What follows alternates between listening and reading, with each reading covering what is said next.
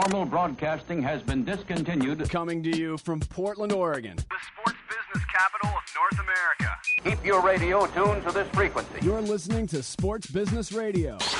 Now, your host, I tell you, I never seen anything like that guy. Brian Berger. Well, thanks for checking out the only show in the country dedicated to covering the business side of sports. Glad you could join us this week. In segment three, Chris Raih, he's the co founder and managing director for Zambezi Inc. He's going to join us to discuss the new Genius campaign featuring Los Angeles Lakers superstar Kobe Bryant. Zambezi Inc. does a lot with Kobe Bryant. They have several other clients as well related to sports. We'll discuss that with Chris Raih in segment three.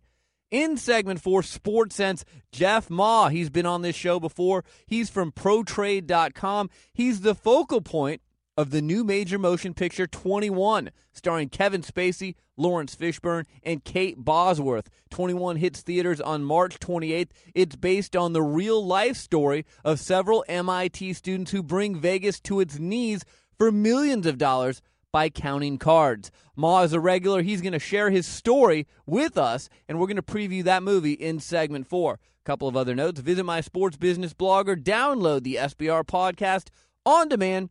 Just go to sportsbusinessradio.com.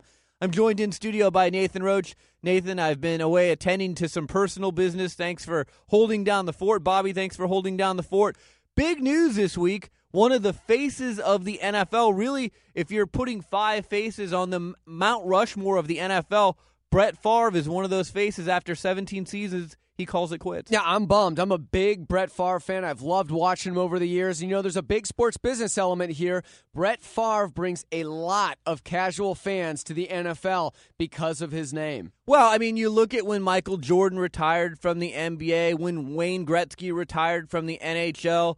Uh, earlier on when Jack Nicklaus and Arnold Palmer went away, before Tiger Woods came along and breathed life back into golf. Anytime you have iconic names who bring in that casual viewer, it's tough. But the NFL is the strongest league in America. They will go on without Brett Favre. They'll probably still have good ratings. But a lot of the people in Green Bay, it will be interesting to see how do they approach football going forward with Bobby's guy, Aaron Rodgers, as the new quarterback of the pack. I know. I, I don't doubt that uh, Lambeau Field is still going to sell out every single season because in Green Bay, they eat, sleep, and breathe football. But I think that a piece of their heart got ripped out this week when Brett Favre left. Coming up next, we have headlines. We're going to tell you just how popular Brett Favre was when it came to jersey sales.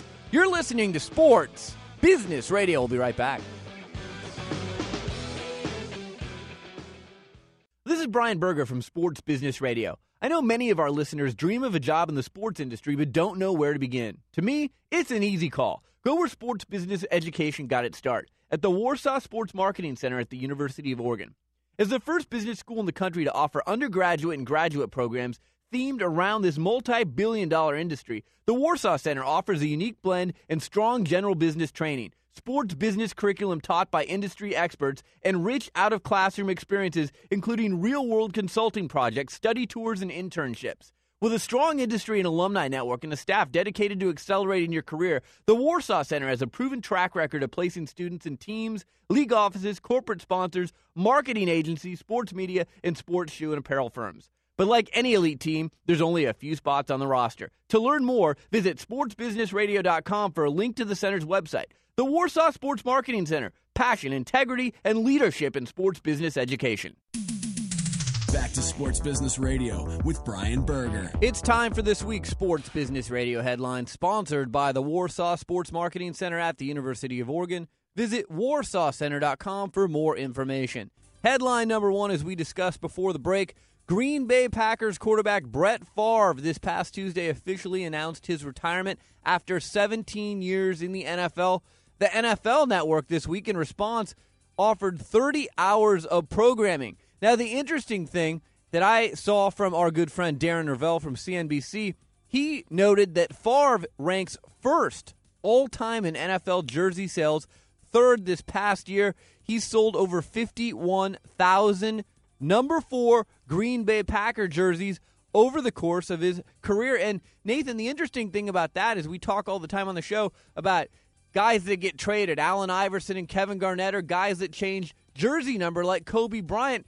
He had the same number the whole time, yet he's number one on the all-time jersey sale list in the NFL. Well, what's what's also interesting about this is the Packers jersey hasn't really changed that much in the last 16 years. You know, jerseys tend to change, and that's why people buy the new jersey or a throwback or this, and it really hasn't changed. And for me, what also is surprising about this is how long Brett Favre was able to hold that number one. I mean, you, we talk about Yao Ming and how everybody in China basically owns a Yao Ming jersey, and Right. how people are buying Kobe Bryant. You think that everybody in the United States already owns a Brett Favre jersey, and they don't, clearly, because he's still selling jerseys. Well, and most people in Green Bay own a Brett Favre jersey. 51,000. There, it's the smallest uh, city in the league for an NFL team. So you would think again, you know, at some point everyone already owns a jersey. Who else is there left Do you own to a buy Brett one? Favre jersey? I don't. I do- don't. I don't either. But I, I'm tempted to buy one. Now. Well, and I'm sure his merchandise is going to be hot. The other thing to keep your eye out for, he is going to be wooed by the TV networks. Will he go into TV or is he just going to go play golf and go fishing? My bet is on the latter. Our next headline Oklahoma City residents this week voted 61.9% to 38.1% in favor of a proposal to upgrade the Ford Center in hopes of landing an NBA franchise, approving a one cent sales tax through June of 2010. About $20 million of the $121 million raised will pay for a new NBA practice facility, with the rest of the funding uh, going to the Ford Center renovations. Now, obviously, everyone knows that Clay Bennett, the owner of the Seattle Sonics, wants to move the Sonics to Oklahoma City. But another interesting development this week, Nathan, is that uh, a gentleman who is tied into Microsoft and several other investors there in Seattle have said, "Hey, we got 300 million here. We want to buy the Sonics from Clay Bennett." But again, Bennett has said, "I have no interest in selling the team. I want to move the team to Oklahoma City." Will another franchise like the New Orleans Hornets, owned by George Shinn right now, may they one day end up in Seattle? That could be what happens. Well, I think the key here is the lease agreement. If Clay Bennett can't get out of the lease agreement with Seattle and the Key Arena, then maybe he thinks, you know what, maybe I will just sell this team and get out of this thing so I have to hang out here for another two or three years. I think that's the only way that Seattle is going to, the Sonics are going to stay in Seattle. Otherwise, they're gone. They're in Oklahoma City. Our next headline Carl Edwards' first stint atop the Sprint Cup Series point standings. It was short lived. NASCAR on Wednesday penalized Edwards 100 championship points for a rule infraction involving the oil tank lid cover discovered following Sunday's victory at Las Vegas Motor Speedway, taking him from a 21 point lead over Kyle Busch all the way down to seventh place. Edwards also lost the 10 bonus points he would have received when the points are reshuffled for the championship chase, should he be one of the 12 drivers to qualify for the 10 race playoff. Also, his crew chief, Bob Osborne, was fined $100,000 and was suspended for the next six races. Uh, Roush Fenway is going to appeal. Bobby, you're our resident auto racing expert. Uh, give us the lowdown on this. Here's the thing. You got to remember, it's early enough in the season that he still has a chance to regain those points. Yes, he won't be able to get his 10 points back that he was penalized, but you got to remember the end of the season when they reshuffle for the chase, those 10 points could keep him out. And, you know, he's out. Sorry, man. Bad luck. You know, the thing with a new car is this year is everybody's trying to find that edge. And they got caught cheating. Our next headline The 49ers, I like this headline, said that Monster Park, I've never liked that name, will again be known as Candlestick Park, the name that they had when they were in their heyday in the 80s when the team's naming rights deal with Monster expires in June. Now, selling naming rights to a new stadium in Santa Clara or San Francisco is expected to net the 49ers at least $100 million. But for the time being, Nathan, it's no longer going to be Monster Park. It's going to be Candlestick Park. I like that. Well, you know what's interesting about these older stadiums like Candlestick, like we've been talking about with Wrigley and Fenway, is they're always known by their original name. I mean, even though Monster buys them or PG Park or whatever, they're always known as their original name. It's always going to be known as Wrigley. It's always going to be known and referred to by the locals and people outside as Candlestick Park. So this is great, but people always referred to it as Candlestick. More sponsorship news with a team. The Boston Red Sox and Coca Cola have officially unveiled the Coca Cola Corner. It's a section that will add more than 412 new seats down the left line at Fenway Park. The branded area is part of the extension of the Red Sox partnership with Coca Cola. Coca Cola has been a Red Sox sponsor dating back to 1912. Now, Nathan, we also talk about the Red Sox. The Red Sox play in the smallest ballpark in Major League Baseball. The Yankees are building a $1 billion stadium to move into with all the luxury suites, the amenities, all these different revenue streams. The Red Sox have to do things like this and brand certain areas of their park to try and keep up with people like the Yankees. Well, yeah, and that's why they put on top of the Green Monster a couple years ago a bunch of seats up there. They're expanding the ballpark as much as they possibly can. But you know what? The Red Sox are still going to sell out every game. And as far as I'm concerned, they're as close to the Yankees as you can get with merchandising and Red Sox Nation. It's also worth noting that the Coke branded section marks the 10th branded area inside the ballpark since principal owners John Henry, Larry Lucchino, and Tom Werner acquired the club back in 2002. Our next headline Adidas this week announced that Reebok head of global marketing Uli Becker will replace Paul Harrington as Reebok president and CEO effective April 1st. Becker will report directly to Adidas chair and CEO Herbert Hainer. Meanwhile, Harrington has been named CEO of Eastern Bell Sports by the company's board of directors.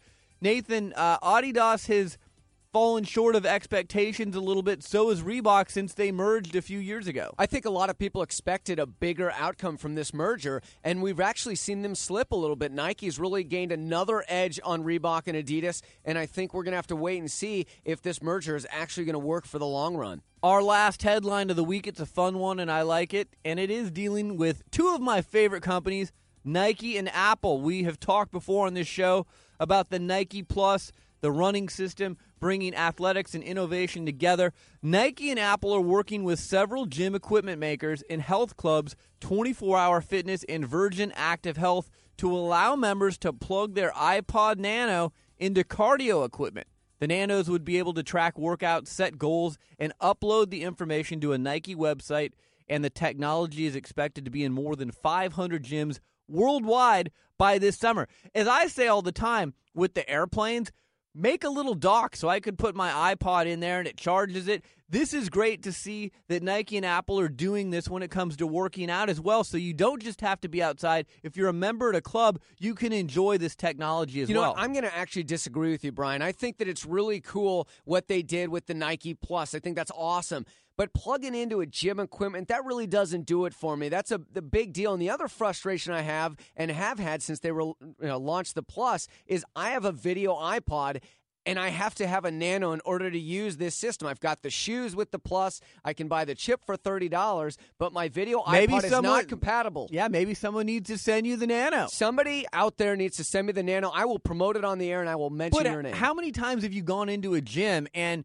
the little uh, speakers are tuning into the TV? You can't get it to work. Yeah, but that's that's fine. But the, the whole thing is now everybody's got them strapped to their armband. It doesn't really matter about the plugging into the machine. So it's a cool technology. I'd like to see different things. Coming up next, Chris Raih. He's with Zambezi Inc. He's one of the co-founders of the company. He used to be with Wieden and Kennedy. He and his partners have worked on many of the Nike basketball ads. Through that relationship, they forged a relationship with Los Angeles Lakers star Kobe Bryant, who is now a part investor in Zambezi Inc. We're going to hear about Kobe Bryant's new Genius campaign, as well as some of the other projects that uh, they're working on.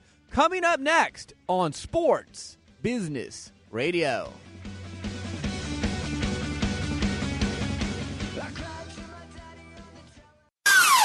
Sports Business Radio talks to the people who call the shots in the world of sports. My guest is Dallas Mavericks owner Mark Cuban. Let's go back to the year 2000. The year before you bought the Mavericks, they were 40 and 42. Fan interest was pretty lukewarm. When you bought this team, what did you see in this team? What was the potential that you saw to get them to where they are today? Probably none.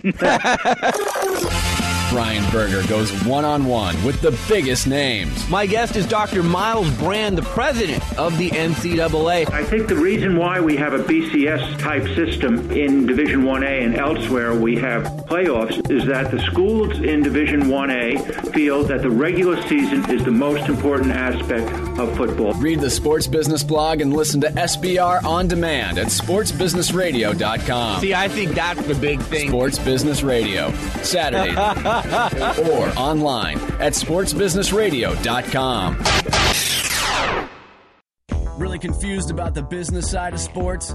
This is Sports Business Radio. My guest is Chris Raih. He's the co founder and the managing director of Zambezi Inc. He's joined us on Sports Business Radio before. Chris, uh, welcome back to the show. Thanks, Brian. Great to be here.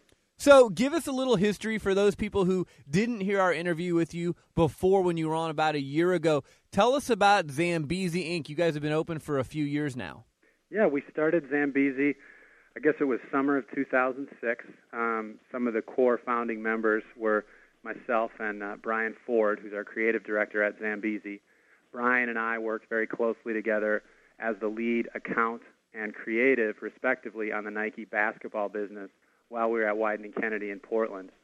And we had an opportunity to start up a shop down here and seek out kind of that next layer of challenges. And uh, yeah, we're coming up on our two year anniversary this summer. And when you say down here, I've been to your offices. You guys are based uh, just a, a, stone's throw away from uh, the ocean there in Venice Beach. Uh, that's got to get the creative juices going, I would imagine. Absolutely, especially when we see you know the muscleheads walking across the street into Gold's Gym here, which we're just kitty corner from.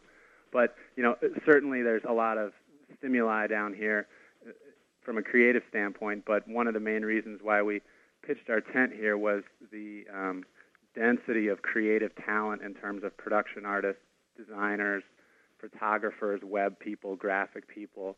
So much talent here in Venice that we're able to tap into. So that was the structural reason why we set up here. Well, and the other main reason is uh, the guy that you work closely with, Kobe Bryant, who happens to be the superstar of the Los Angeles Lakers, having an MVP season. You guys, as I've said before on the show, I've written on the blog, I think produce the best athlete website on the internet, kb24.com. First, Chris, talk about your relationship with Kobe, and then talk a little bit about kb24.com, if you would. You bet. I mean, obviously, Kobe is a big part of what we do here, and you know, taking this trip down memory lane is helpful for me even because Kobe was our first client here at Zambezi Inc. and knowing that we had a, a, a brand name premium client, you know, like Kobe right out of the gates gave us the confidence to, to start the shop. So Kobe is a client of ours, and um, the first large-scale project that we tackled with him was the website, of course, you mentioned, kb24.com. Um, we built that. I guess we premiered it uh, on the eve of the season last year, so um, late 2006. And you know we've had a lot of success, you know, anecdotally in terms of reviews from experts like you. But um, you know the, the site traffic continues to be strong. We're creeping up close to 12 million unique visitors since we opened the site. Wow. We average about 40,000 uniques per day, and um, you know we're able to keep the content fresh there, um, which I think separates it from most athletes' official sites you know, where you go to a site and uh, there's a press release on the homepage from two years ago sometimes. Right. Come to kb24.com. You're going to see every morning fresh editorial content, links to any news about the Lakers, about Kobe, about hoops and, and basketball culture. And then, you know, we're refreshing video content on the site about once a week. We've got new video on there. So it's a, it's a robust offering.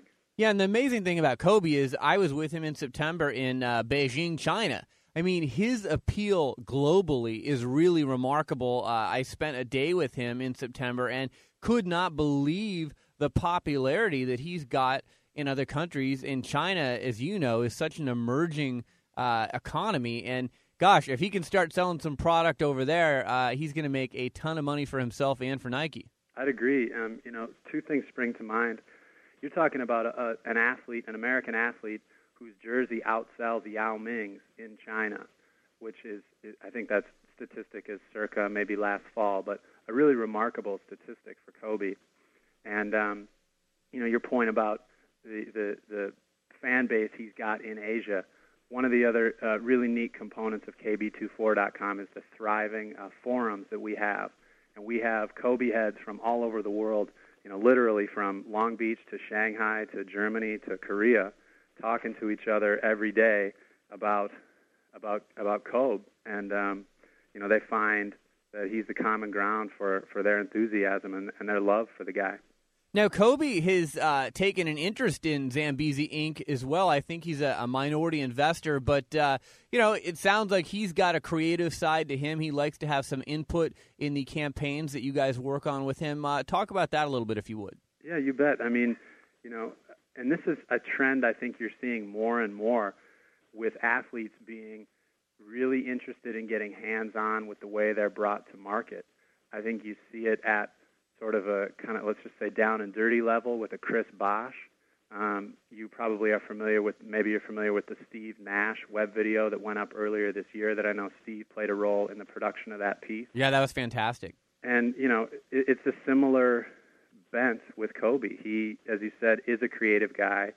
He really gets how brands are built and, and how certainly how his image works. We have a you know a, a body of work that's led to a high degree of trust with Kobe in terms of knowing that we at Zambezi are going to strike the right notes creatively that remain true to him, true to his game, bring him to market in an authentic and you know at times unexpected way, but always you know always resonating with things that are really true about that athlete and that man. My guest is Chris Raih. He's the co-founder and the managing director of Zambezi Inc. Uh, Chris, let's talk a little bit about this new Genius campaign uh, that's on your website now. You guys uh, produced that uh, independently of Nike or anyone else. Uh, give us some scoop on that, if you would. You bet. And we call it the Genius campaign. It was uh, developed by our creative directors here at Zambezi, the aforementioned Brian Ford and his partner Ian No. And you know, the assignment for us was to create some breakthrough marketing communications to support Kobe's signature Nike shoe, the Zoom Kobe 3, which um, the first colorway just dropped in February, and I believe there's other drops coming up later this spring. But we are selling that sneaker on the website on kb24.com. So, you know, in terms of breaking breaking ground, you're talking about an athlete's website that has gone through the logistics and the red tape of establishing itself as a retail vendor for Nike product. That is a first.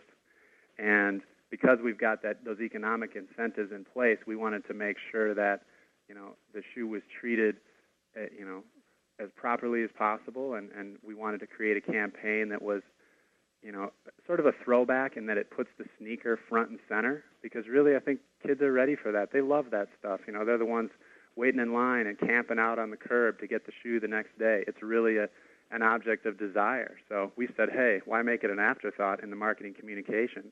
let's get it out front where we know kids want it. And the second component was, you know, to bring Kobe to those same kids in a in a fresh, unexpected, kind of fun, inviting way. Um, so the Genius campaign is five spots, uh, breaking each week, exclusively at kb24.com, followed by a broader on and offline rollout. Yeah, I think you hit it on the head. I mean, to me, seeing the shoe, that's terrific. But showcasing Kobe's personality and uh, you know when he was with Adidas, I just didn't see that in his spots, and in some of his other spots, that's been one complaint that people have said. Hey, he's a tremendous basketball player, but I don't see his personality very much. So I thought you guys did a really good job of showing his uh, humorous side and his personality in this campaign. Mm-hmm. And you know, Brian, as you said, you've spent some time with him, and we all know that Kobe on the court is a killer and a closer and all those things and that's for the most part how he's been marketed. And I think you know where we as marketers maybe fell short was by not tapping into those other sides of his personality sooner. I mean, he's a funny guy, he's a smart guy, he's he's very interested in history, you know, not only basketball history but you know art and science. He's a guy who speaks multiple languages. He's a a really cosmopolitan guy. And the Genius campaign, you know, put simply, is um, Kobe personifying some of history's greatest geniuses as a way to get at the genius of the technology that's gone into Kobe's shoe. So come to the site, check out the spots, and you're going to see Kobe playing ball dressed as Leonardo da Vinci, complete with long flowing beard and robes, breaking off a 360 dunk, and likewise Albert Einstein, Mozart, and others. So it's a campaign we had a ton of fun producing, but again, feels like it's true to a side of Kobe that maybe some people haven't seen yet. Chris, we've got about three minutes left. Uh, Zambezi has other clients besides Kobe Bryant. Why don't you tell us about some of the other projects you're working on? Sure. Um, you know, coming from the world of Nike and the world of Wieden and Kennedy, you know, some of the, the low-hanging fruit, so to speak, is definitely sports marketing. Um, and we've been able to build our agency um, with, you know, a lot of really exciting at-bats within the world of sports. So beyond Kobe as a client of record for us, we are the creative agency for the LA Lakers. We are in our, I guess, third season of doing work with them, and they've been a great, uh, a great client and a great partner. Um, obviously, that's a, a world-renowned brand and franchise, so we're Absolutely. lucky to, to be in business with them. Um, interestingly enough, we're also doing creative work with the Blazers. Um, we wor- we collaborated with them in sort of a creative consultancy capacity, but um, we're helping them get some campaigns off the ground a really rock solid franchise and a rising franchise as well. So we hope to continue that relationship. And we've got other clients on and off the field, NFL, NBA, etc. But um, we've also got mainline clients. We are the agency of record for Teva Sports Sandals, aka Teva, and that's one of the things we're trying to clear up is that Yeah. it's indeed Teva. Uh, so we're going to continue to work with them. We're excited about where that relationship is going. And you know, we've got an energy drink. We've got uh, some children's brands. We do a little bit of work with Comcast, and we do a little bit of work with Mattel. So people are starting to come to us not only for the sports stuff, which we feel like is right in our wheelhouse, but you know, we're able to um, be a little more versatile in the products we're able to go to market with as well. Well, Chris, uh, for fans of Kobe Bryant, for fans of uh, NBA, NFL, and all your other clients, it's great to see the work that you're doing. Uh, give a quick plug for your website if you can. You bet. Um, check out uh, ZambeziInc.com if you're able. Zambezi like the river, and then ink.com. And um, you know we are uh, we are doing a ton of work, and we're growing every day. But um, we're here. We feel like we nail the sports stuff, and we feel like we've got a, a ton of creativity and capability in the off uh, in the off the field market as well. So. Um, Next time you're in Southern California, Brian, you'll have to stop back by again. I would love to do that if you make your way up to Portland. Uh, stop in and see me. Uh, continued success. Keep up the great work. Will do. You're listening to Sports Business Radio. We'll be right back.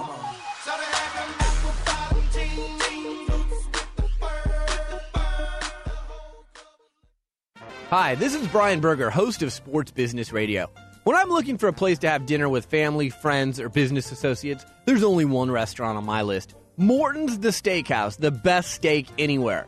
In its 28th year in business, Morton serves only the finest quality foods, featuring USDA prime aged beef, fresh seafood, hand picked produce, and decadent desserts prepared to perfection.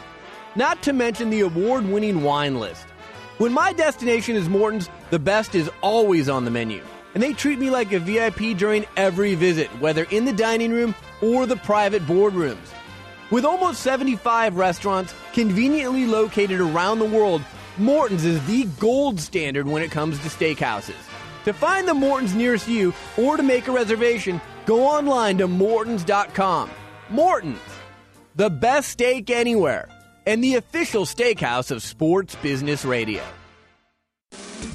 One on one with those making the big time decisions that impact your sport. This is Sports Sense on Sports Business Radio. Sports Business Radio. My guest is Jeff Ma. He's with ProTrade.com. He's the focal point of the new major motion picture 21, starring Kevin Spacey, Laurence Fishburne, and Kate Bosworth. It's in theaters on March 28th. Jeff, I know you're extremely busy this month, so thanks for taking the time to join us. No problem, Brian. I always got time for you.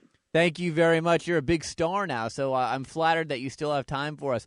Hey, take us back. The people who aren't familiar with you, take us back to the origins of Bringing Down the House, which is the best selling book. It really brought your story of bringing Las Vegas to its knees to life. How did the book come about? Um, actually, it was uh, almost a collaboration between myself and Ben Mezrich, the guy that wrote it. Um, I approached him and said, "Hey Ben, I've got a great story because I had been a professional card counter for the period of about uh, six, seven years, and I thought it's the story would make for a great book. So I talked to him about it. He said, uh, "I don't know. I've kind of heard, you know, the similar pitches, things like that." But then I took him out to Vegas with me, and he said, "God, we got to write this book." So he took it to his publisher. He sold the book. Um, the next thing we knew, Kevin Spacey attached himself as uh, for the movie, and then and the next thing we know, you know, seven, six, seven years later, it's actually going to be a major motion picture coming out March 28th. So when he talked about wanting to write the book, you said you took him out to Vegas. What did he see in Vegas that made him say, "Wow, this is an amazing book in the makings"? Um, he just saw us. We were professional card counters, and we would go into a casino and we'd be rock stars there, and they'd give us anything we want. But yet we'd walk away with hundreds of thousands of dollars uh, by using math to beat blackjack, and that was our gig. So I think that that impressed him enough, especially since he saw the dichotomy in our lives where we were sort of MIT kids by day, and then by night we were these rock stars in Las Vegas. How did this MIT card counting uh, team come about? I mean, were you just sitting around one day and someone taps you on the shoulder and says, "Hey, look, uh, I, you know, I've seen the clips for the previews." It was it that simple? Um, you know, it was kind of just that simple, except it was really not so much as they recruited me. It was something that, you know, um, my friends were doing, or my friends of friends were doing, and finally with my roommates, and my roommates were leaving every weekend to go to Vegas, and I was just like, God, where are you guys going? And they said, We're going to Vegas. I said, Well, can I come? And they said, Well, only if you learn the system. So I eventually learned the system, and so I could go to Vegas with them on weekends. And then um, eventually that led to you know them telling me how much money they were making, and I said, "Gosh, this sounds too good to be true. Sign me up." Let's talk about this system for a minute. Obviously, you're a numbers guy. You've done consulting with the Portland Trailblazers. Obviously, you've got ProTrade.com. Uh, numbers, what can they do for you, and how did they work for you in Las Vegas?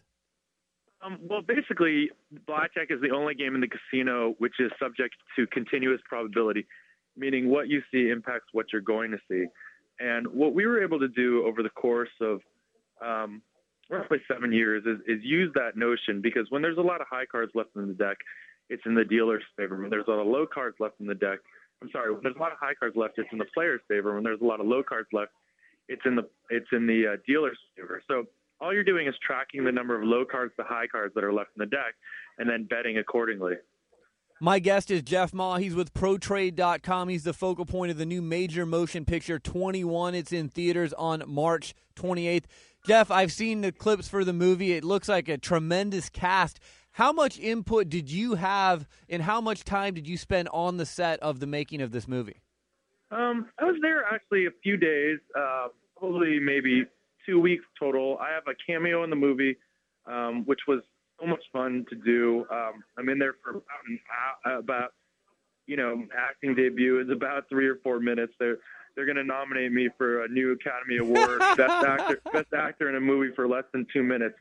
And Oh. uh, but no, it was a blast to do, and you know, I would always, you know, being there and having the director ask me for advice and ask me, you know, how how would I say this or what would I do here and that kind of thing. It was just an amazing experience, and you know, I, I you know, I can't thank the the studio enough for getting me involved. Well, I got to ask you this, and if it's too personal, just uh, tell me to butt out. But it sounds like you and out. Ben wrote this book. Well, then does does the movie studio do they buy the screenplay from you, or do they collaborate? Like, do you make any money off of this, or are you just getting yeah, to I enjoy make a the little ride? Bit of money. I, I I make a little bit of money. I, I mean, it's it's it's more Ben's story, the book as far as, and he makes a little bit more. But it's sort of it's sort of not about that to me. It's about the notoriety I could gain from it and the other things that I could do from it. Um, you know, nobody makes a lot of money in movies except for actors and directors in the studios. The actual author Ben doesn't make that much, and, and Ben and I have a, a, a you know a deal where the more books that sell, the better that it is for both of us. So we're all in this together. So you just mentioned it opens up some doors by being in the movie. It gives you some notoriety. What are some of the things that you'd like to do if you could parlay this into something else? What would that be? Um, you know, I really don't know. Like, I haven't thought it that through strategically. I'm just kind of looking at what happens. You know, if someone offers me an opportunity to do this or do that, or, um, you know, I'll just kind of weigh it all. I've had some opportunities already presented to me, and I'll continue to weigh them all. You know, right now I'm very focused on Pro Trade and, and also something we're doing on Pro Trade called Double Play TV, where you actually can go there right now and you can actually see, um, you know how we beat the casino for millions. So Bill James, I'm sure you know who Bill James is. He's a uh, full-time employee of the Boston Red Sox. He's a numbers guy. What if the New York Yankees or some team, I know you're a Boston guy, the New England Patriots, one of your favorite teams called you on the phone tomorrow and they said, You are a numbers savant. We want to hire you full time to come work for our organization. Is that something that would interest you? I don't think I would. I don't think I would leave to go work for an organization. I love, you know, working with teams, but unless I was really heavily involved with the ownership group, I think it's difficult to work for a team and to really get the make the impact that I would want to make. Let's talk and more. I know that, and I know that's probably a very unpopular thing to say, given the fact that if you had asked me four years ago if I had a chance to work in sports before I'd started pro trade, I would have jumped at the opportunity to be a peon or an intern in a company. Well, things change, and you get to appear in movies, and uh, you got a lot more opportunities at your uh, disposal than you had a few years ago, right? Yep, absolutely. So let's talk more about the movie. It opens March 28th. Uh, give us the highlights of the movie. What should people expect when they go into the theater I mean, to watch this movie? It's just it's just a lot of fun. It's like the it's your opportunity to, to you know feel like you're beating the house just like we did. I mean, we beat the house, and we were the few we were few people that beat the house. You know how it is when you go to Vegas, flight out there, everyone's happy, everyone's cheering, but then the flight home, everyone's sad and everyone's hungover because they lost. Well, we were the few people that actually left Vegas feeling like winners, and I want everyone who sees that movie to feel that same way. And it's just a really fun movie. I think most people will leave it excited. Um, I just talked to someone from the studio, one of the presidents of the studio, and he watched and felt like he was hoping that it'll be this generation's risky business. That's interesting. That's a great comparison. And, you know, I got to say, just from seeing the clips, Laurence Fishburne looks like a pretty uh, good bad guy in this movie. Oh, he's a wonderful bad guy. I actually screened the movie sitting next to him. So the whole time, as he was hitting the character that was based on me, he was laughing, and I thought that was a little weird. And was Kevin Spacey, you mentioned earlier in the interview, was he the first person on board? Because he's a great name. Obviously, if you get him involved, maybe it gets Fishburne and Kate Bosworth and people like that on board. Yeah, he he attached himself to the project really early, which was great for us. And um, you know, him attaching himself to the really just gave it the you know the validity and the it, just made it a lot more real. So when I had you on last time, we talked about your life, and you alluded to it a little bit. Uh, you know, you were going to Vegas on the weekends, but I mean, you. I think you told me in one of the previous interviews you were dating an NFL cheerleader. I mean, again, this is sexy stuff. Give us a taste of what your life was like when you were going through this. It really just was a blast. I mean, I I dated an NFL cheerleader. I had two floor suites at hotels. I had VIP everything in Vegas. And then the one thing that's so funny and that ca- it captures so well is I had a duality in my life. Where back in Boston, I was just a normal guy, but in Vegas, I was a rock star who could. You know, at one point, I remember I went to go see a fight and I met a bunch of the Knicks. And then when I went to go to, to the fight, I shook hands with Allan Houston and Patrick Ewing and John Thompson, the uh, the co- former coach of the Georgetown. I shook hands with them as I was walking in the fight, and then walked 20 rows in front of them to my seats. Oh my gosh! So you're sitting in front of them. So did you use different names when you were in Vegas every weekend, or did you have the same name and you were known by that name? No, we used different names. We used all sorts of pseudonyms. So we definitely did our fair share of uh, of you know aliases and whatnot. And without giving away the ending to the movie, uh, how were you guys ultimately discovered here?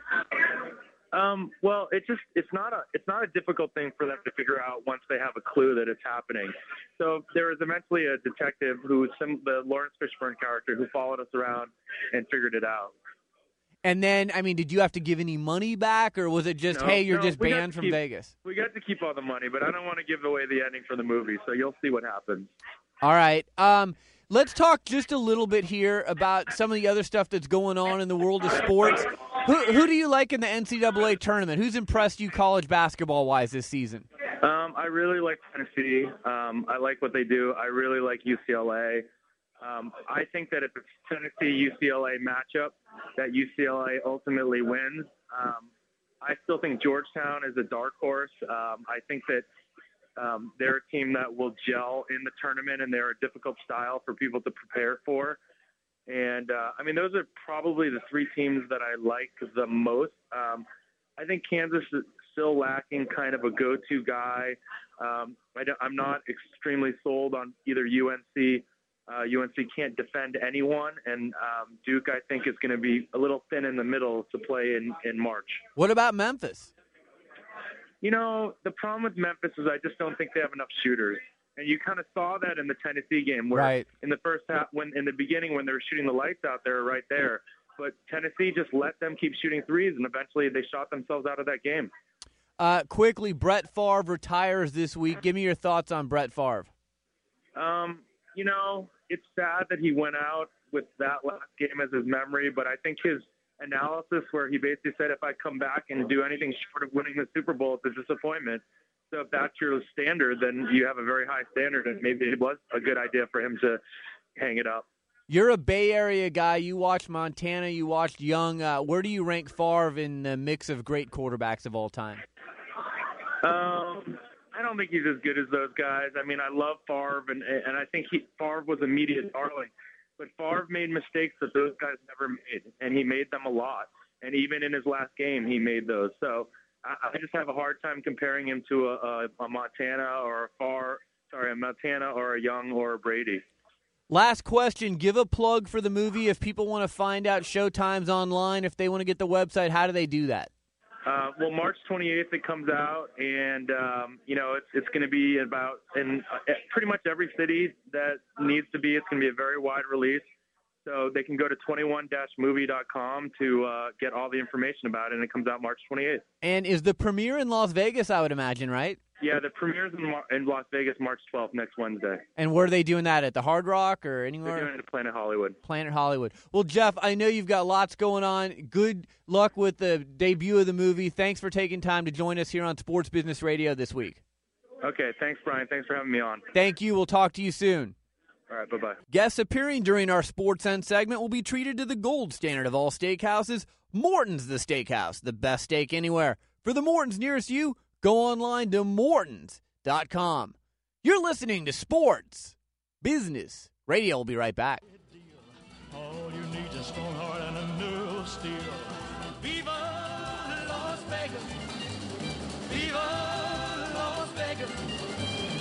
Viva Las Vegas with your neon flashing and your one-armed bandits crashing. This is Brian Berger, host of Sports Business Radio. We live in an age where everything is on the record. What we say anywhere, whether it's in an elevator, in an email, or during a conversation with a reporter, is now being broadcast instantaneously on YouTube, in a blog, or through the mass media. It's easier than ever to spot someone who has been traditionally media trained and is just giving you that same old boring PR speak. I want to help you navigate the tricky media landscape. When I'm not hosting Sports Business Radio, I team with former Nike PR director Lee Weinstein to form Evergreen Media Training. Evergreen Media Training assists individuals and groups by offering unique preparation and training catered to your specific needs. From explaining today's media environment to providing you with post training monitoring and feedback, we'll guide you every step of the way. With nearly 40 years of combined experience working with some of the biggest names in the sports industry, we'll help you communicate your messages honestly, thoughtfully, and from the heart. For an overview and a list of services, visit evergreenmediatraining.com or email me at brian at sportsbusinessradio.com. The website is sportsbusinessradio.com. We are back with our final segment on this weekend's edition of Sports Business Radio. Well, the price of admission to sporting events rose 4.3% from January of 2007 to January of 2008. The overall U.S. rate of inflation over the same window was also 4.3%. By comparison, the cost of alcoholic beverages consumed away from home was up 4.4%, and rental of videotapes and discs were also up 5.7%. So, Nathan, the cost for entertainment, whether it's sporting events, whether it's going out and having a drink, or whether it's renting a DVD at your local movie place, uh, it's going up. Well, around the Super Bowl, we talked about how expensive it was just to go to the game anymore. The casual fan can no longer go to sporting events, and this is a perfect example. At 4.3% is a significant amount. You know, tickets are the cheapest anymore, 37 bucks to go to a baseball game. You, you increase that by 4%, you're up to $40 for one ticket to a baseball event. I you know, it's just difficult and it's frustrating for me cuz the little kids can no longer go to the games. It's all the rich people. Okay, so I got a question for you and for Bobby. All right. If money were no object and you could go to one entertainment option, whether it's a sporting event, a concert, uh, anything else, what would it be? Nathan, you go first. I would have to say that I would go to a concert before I'd go to a sporting event. Uh, you know, I don't know. I feel like a concert's more unique. I'd go see someone like the Rolling Stones, who you know aren't going to be around much longer. The Yankees, baseball, it's always going to be around. I'll always be able to catch a game. If Bobby? We're talk- if we're talking this year, I'd love to see a game at Yankee Stadium before Yeah, they, they move absolutely. Yeah, that's a good call. I would have to say uh, I've been outside the gates. I've never been inside. I'd probably like to go to Augusta National and uh, check out the Masters. Uh, won't be going there this April, but uh, one of these days that's on my list. The British Open is probably uh, close behind. A lot of thank yous for this week's show. Our guest, Chris Raih from Zambezi Inc., uh, Jeff Ma from ProTrade.com. You can catch his movie 21. That's in theaters March 28th. Our show staff, Nathan Roach, Bobby Corser, Josh Blank, Darren Peck, Ron Barr, James Harris, and Doug Zanger. Our sponsors, Morton's The Steakhouse, the Warsaw Sports Marketing Center at the University of Oregon, ProTrade.com, and Evergreen Media Training. A podcast reminder you can catch our show on demand anytime you want. Just go to sportsbusinessradio.com. You can also find us on Apple's iTunes. I'm Brian Berger. Have a great week. We'll see you next weekend.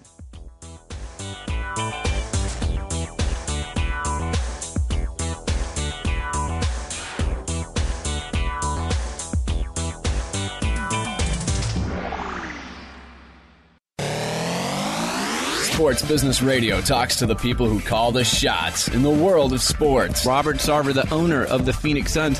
When people come to a Suns game, what kind of an experience do you want it to be for them? We want them to be entertained from the time they walk in to the time they leave. The co-owner of the Sacramento Kings, Gavin Maloof. Gavin, thanks for joining me. My pleasure, Brian. How are you? Dr. Myles Brand, the president of the NCAA. Sports Business Radio. Saturday. That's why you're a smart business person. Or at sportsbusinessradio.com.